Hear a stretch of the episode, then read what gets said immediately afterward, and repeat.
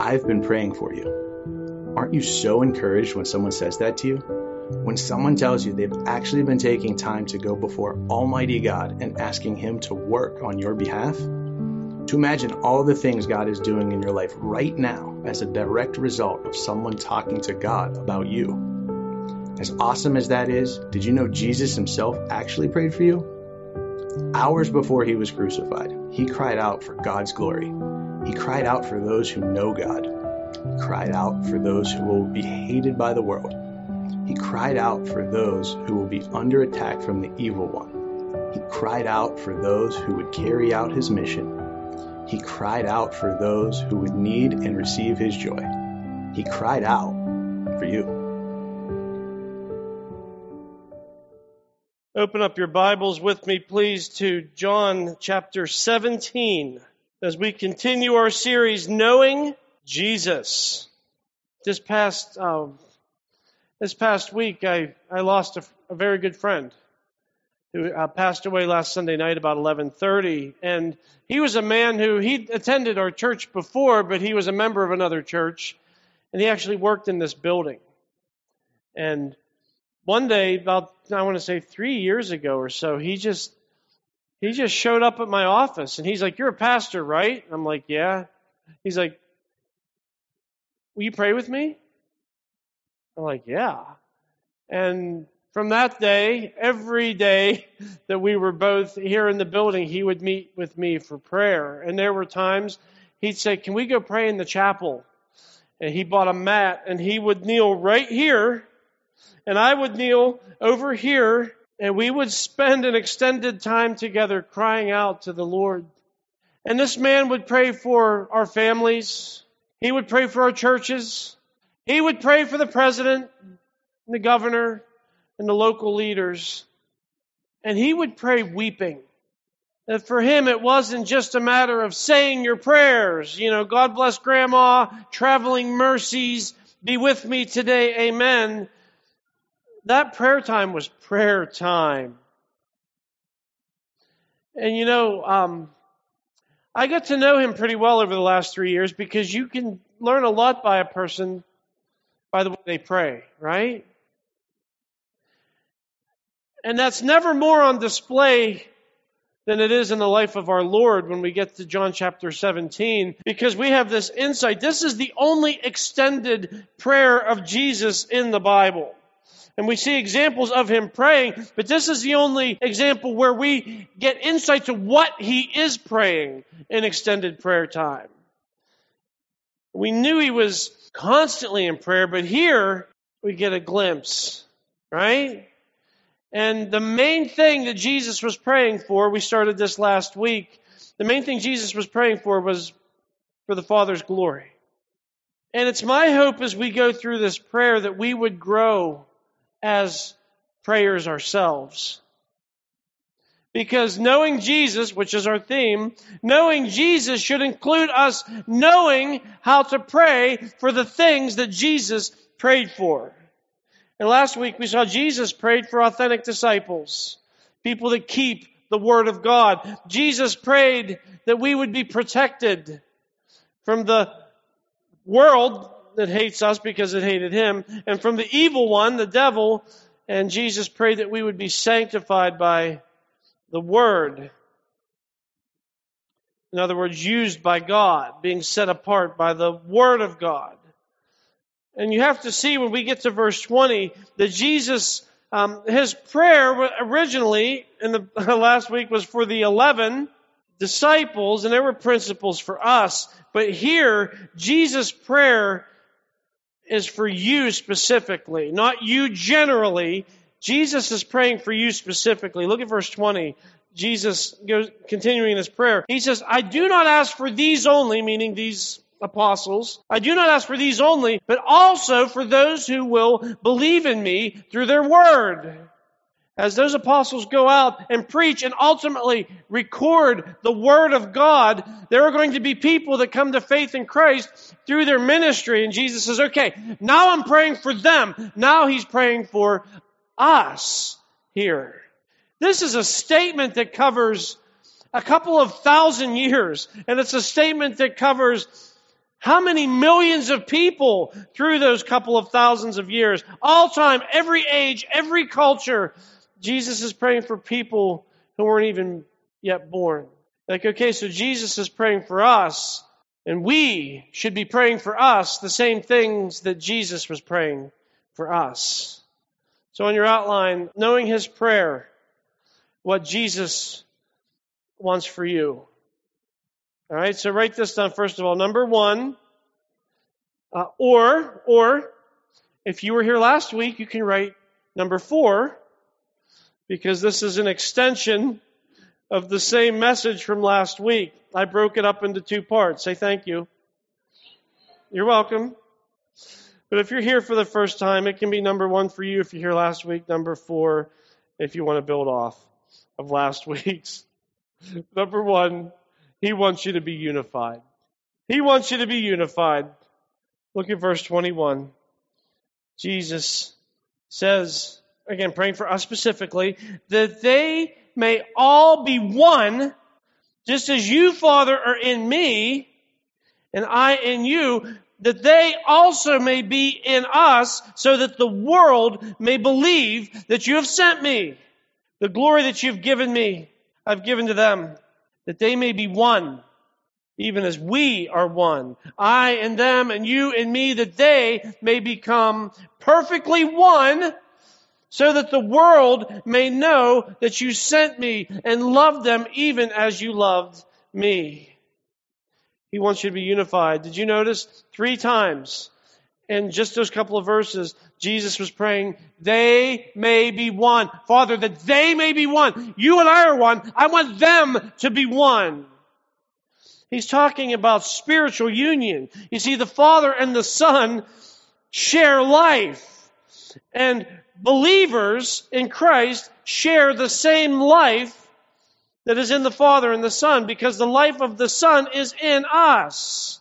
But in verse 22, Jesus says, The glory you've given me, I've given to them. What, what is he talking about? Like, what is the, what is this glory that he was given that was given to us? Like, you're like, Jeff, what is that? And the, the question is not what is that? The question is, who is that? Jesus is talking about the Holy Spirit. Now, the Bible says that Jesus was full of the Holy Spirit, right? Like Luke chapter 4, verse 1, for example, many other places meaning Jesus literally had all of the attributes of God. And in giving us the Spirit of God, we share those attributes. That's what Jesus was talking about back in chapter 15. I am the vine, you are the branches, abide in me, because apart from me, you can do nothing. It's the exact same concept. It's the same life flowing through, right? That's what he's talking about. And this is what he's praying for. He's praying for unity for the church. He's praying for oneness. Let's talk about oneness for a couple of minutes here. What what is oneness? Well, I want to I want to tell you what it's not. Don't you love it when preachers do that?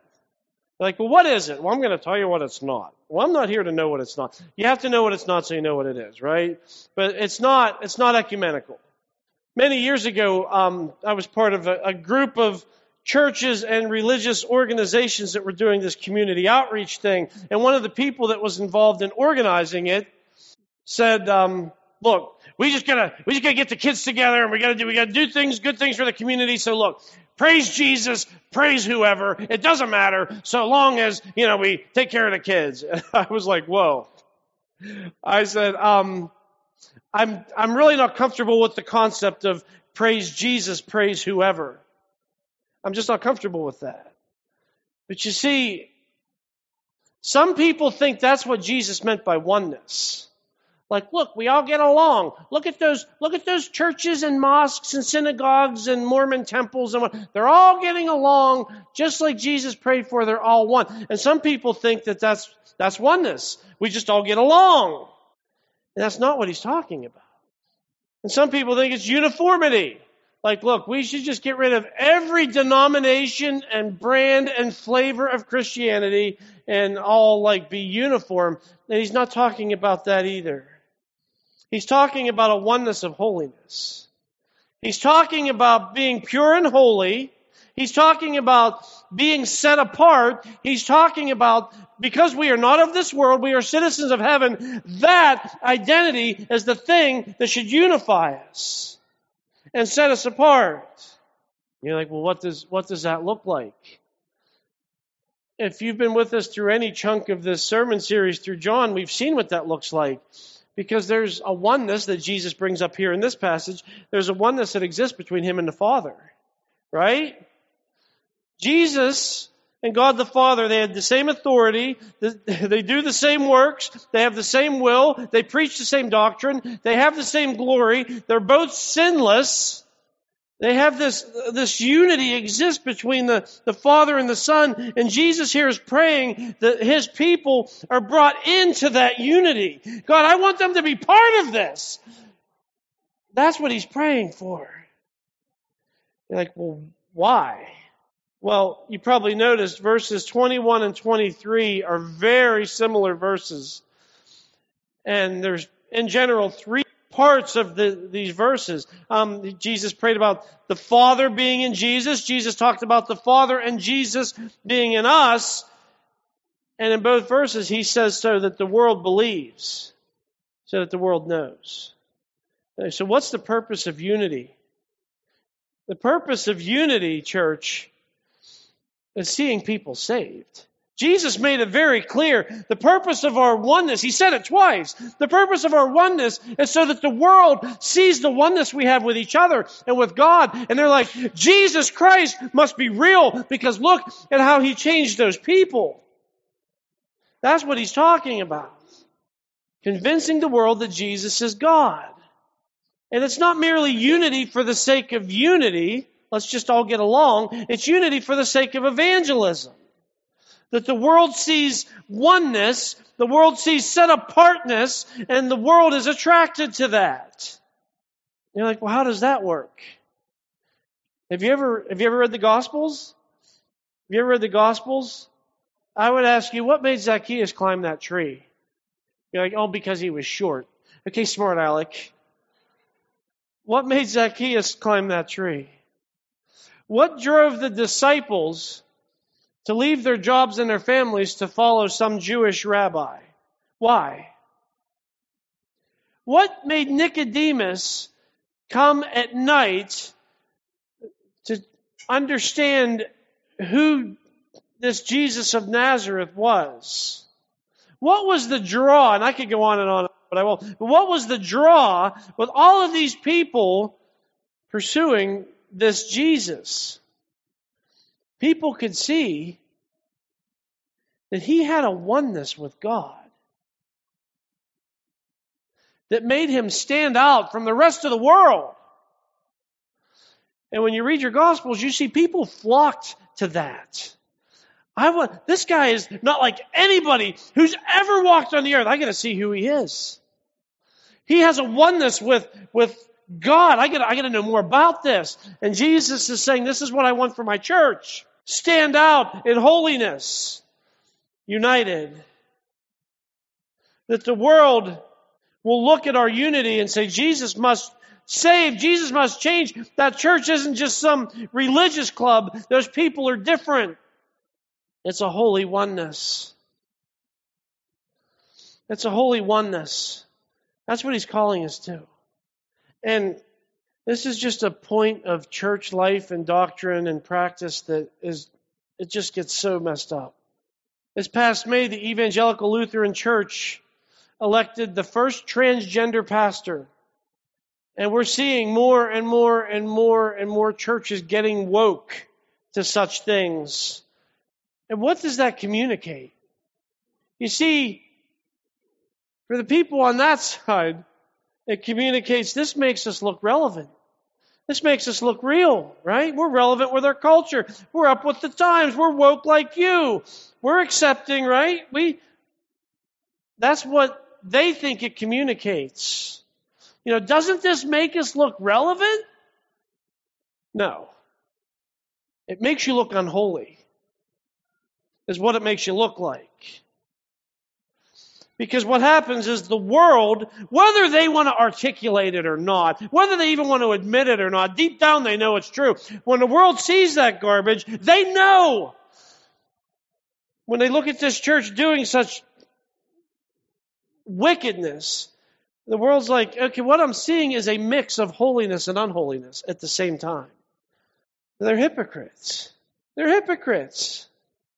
Because I know a sense of what the book says, and these people aren't even living by their own book. That's what the world sees hypocrisy. And, church, I hear it all the time. I heard it last week. Last week from another a friend who doesn't go to church. You know, I, I grew up, I, I went to a church growing up and a bunch of bad stuff went down and the pastor was having an affair and these people were fighting and, and that's why I don't want anything to do with church. You ever hear somebody like that? I'm sure everyone in this room and everybody watching the stream has heard or knows somebody like that.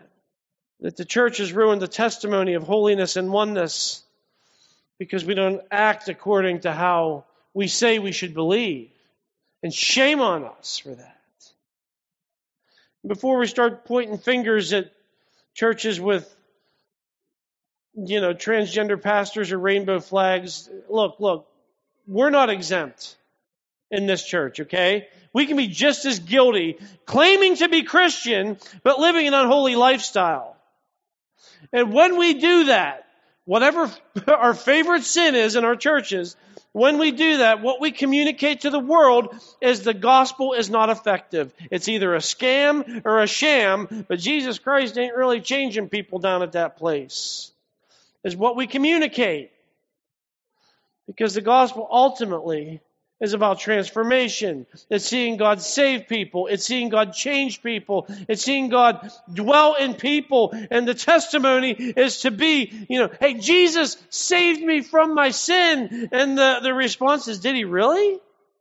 Did he save you from your sin? Because you look like you're still living in your sin. What exactly did he save you from?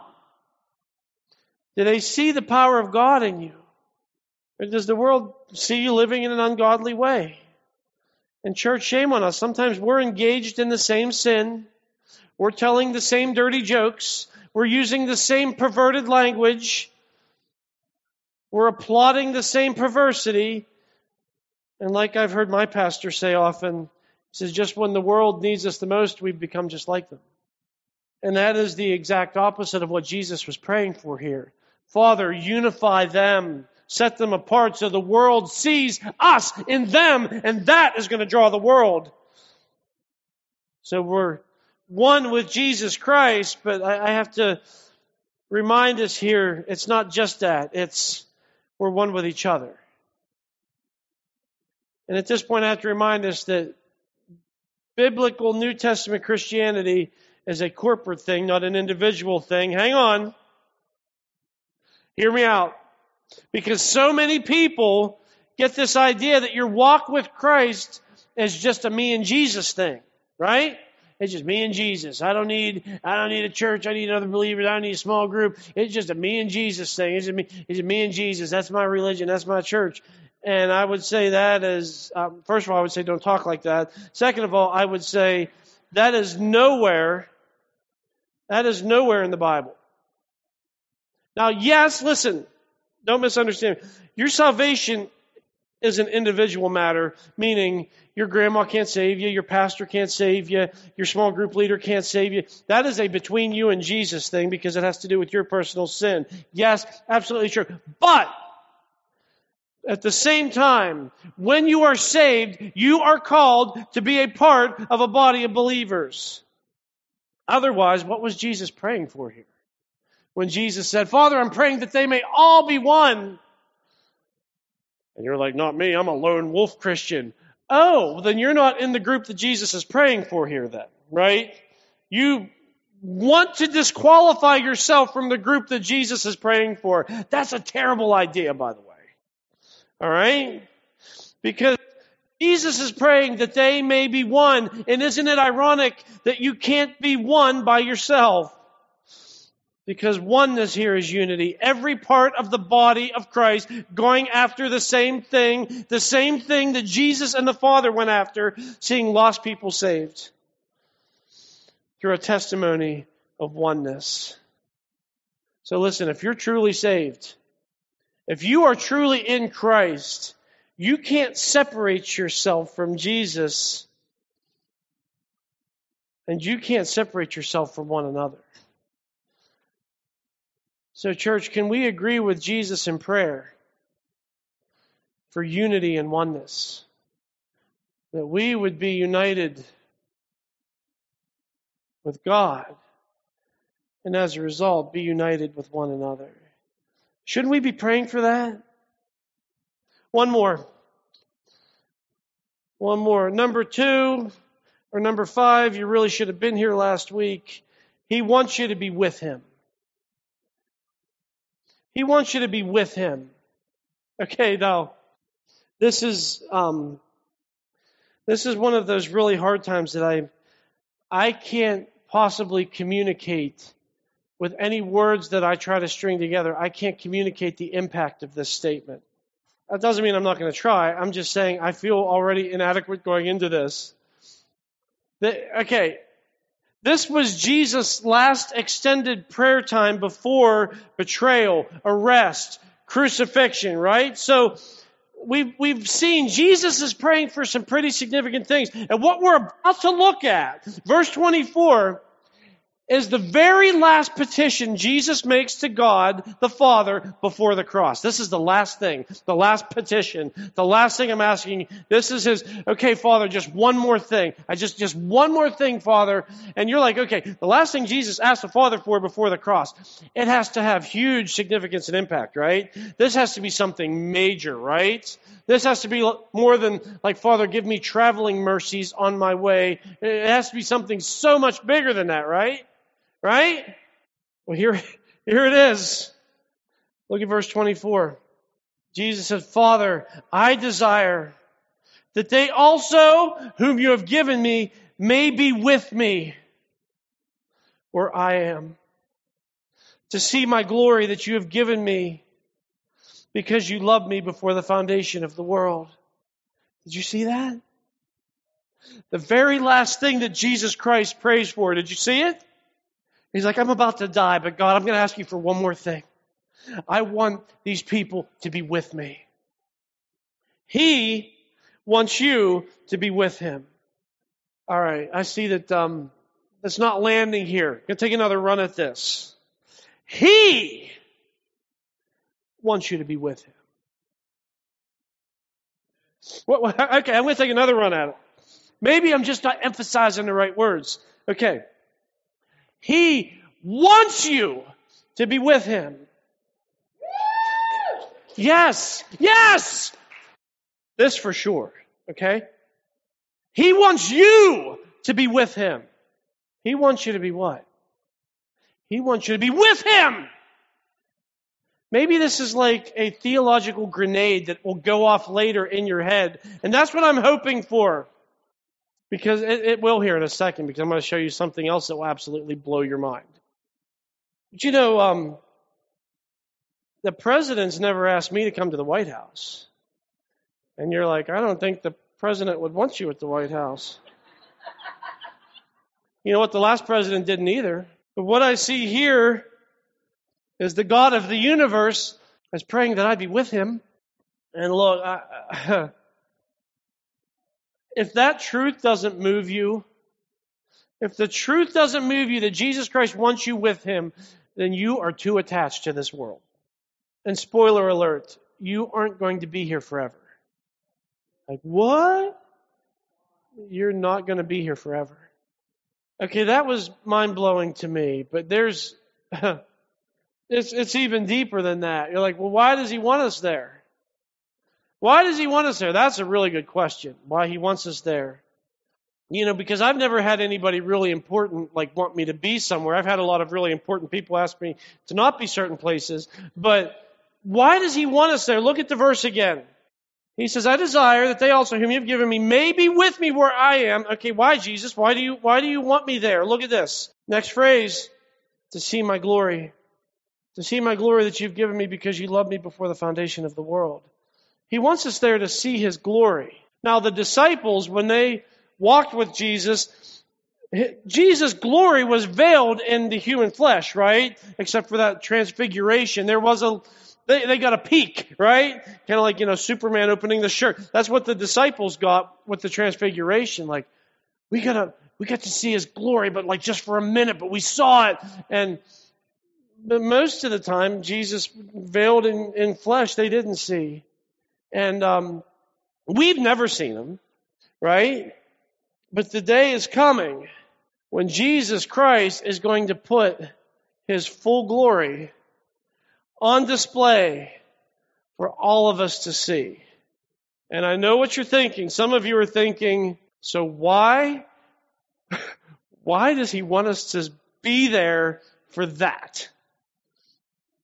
Why does he want us to be there for that? I mean, does Jesus need affirmation from me? Like Jesus is glorious because you know what? I'd really, I really need you there to be patting me on the back and say, Attaboy, Jesus, you're looking pretty glorious today. Does Jesus need my affirmation? Eh, that is not it at all. And you know, I thought, I thought about this all week. Like, okay, Jesus wants me there, which is mind blowingly awesome for whatever reason that might be. But the fact that Jesus wants me there to see his glory, all week I've been like, why does he want me there to see his glory? Why does he want me there to see his, like, why? And then it hit me. You know, um, when, uh, when little kids play soccer, you know, a lot of you have kids that play on little soccer teams and stuff. When kids play soccer, they want their parents to be there. Right? Why? The parents aren't playing. Right? At least I hope not. Why does the kid want the parents there when they're playing soccer? Mommy, I scored a goal. Did you see? Why, why is that such a big deal? Or like when somebody graduates and they want grandma there. Like, I'm graduating, grandma. I really want you to be there. Like, why? Grandma ain't graduating. Grandma graduated decades ago. Like, why, why does grandma need to be there? And I thought, you know, when somebody gets married, one of the first things they do is they put that guest list together. And they're like, I want my BFF to be there. Like, why do you want your BFF to be there? Your BFF ain't getting married. Why do you want them there? Do you see a common thread? In every one of those instances, it's this I love you, and I want to share this glorious experience with you. Scoring that goal, getting that diploma, saying those vows, these are glorious things. And it means a lot to me to have people that I love to be there to share that experience with me. So what Jesus is praying for here is that times infinity.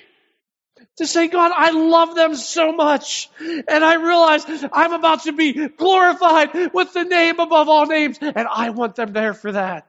I want to make sure they're on the guest list so they can share the most glorious experience in all of the universe with me.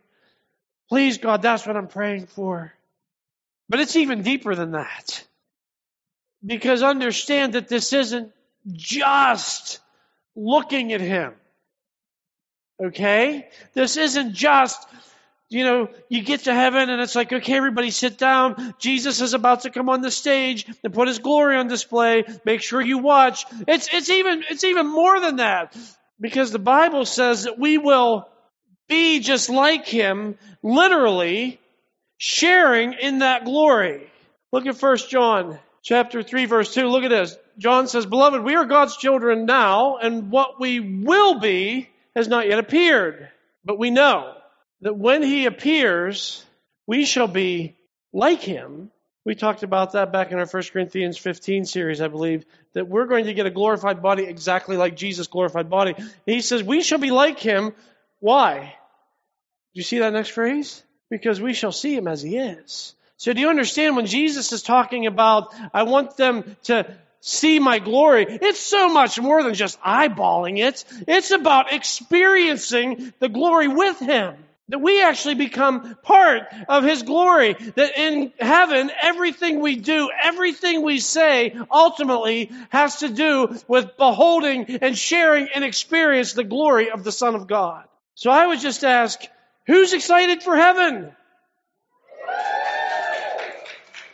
But you know, when I read this prayer, it sounds to me like heaven is a bigger deal to Jesus than it is to us.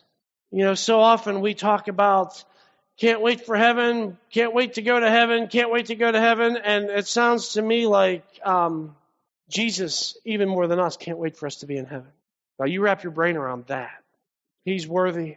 He's worthy to have us see his glory, and it is going to be our privilege to share that glory with him. It is going to be our privilege to worship him in that glory forever. So can we agree with Jesus in prayer for a desire to be with him? All right, two more verses here. Verses 25 and 26. Jesus says, O righteous Father, even though the world does not know you, I know you, and these know that you have sent me. I made known to them your name and I will continue to make it known that the love with which you have loved me may be in them, and I in them. So he's done asking for anything. This is the this is the end of the prayer. This is the amen. This is the you are loved part of the prayer.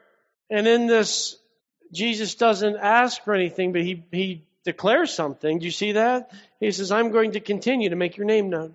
And I would say Jesus certainly kept his word. Because as I look around this room, I see that he's continuing to make the Father's name known because his love is certainly in you and Jesus is certainly in you. So Jesus is certainly keeping his word.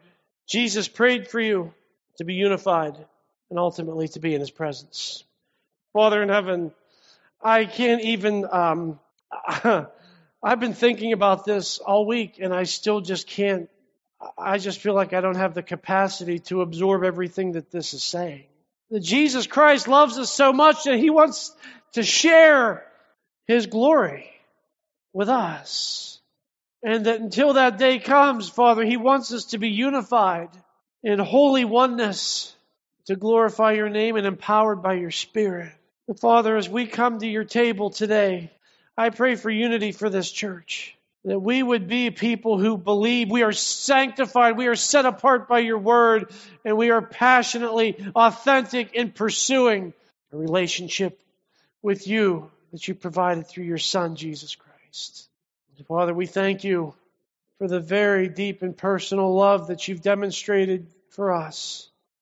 We got to witness through a sneak uh, peek at what Jesus was praying before he suffered for us. We come around your table, Father, now in the glorious name of your Son, Jesus Christ, our Lord and Savior forever. Amen. This is Pastor Jeff Miller, and I would like to thank you again for listening to the podcast of Harvest Bible Chapel, Pittsburgh North. And you know, a question that I get asked frequently from people is this How can I support your ministry? Well, I got good news for you. It is easy and it is secure. All you have to do is go to harvestpittsburghnorth.org backslash giving and follow the on-screen directions and you can give online to support the ministry of Harvest Pittsburgh North. So until next time, this is Pastor Jeff Miller saying thank you again for listening to the podcast of Harvest Bible Chapel, Pittsburgh North.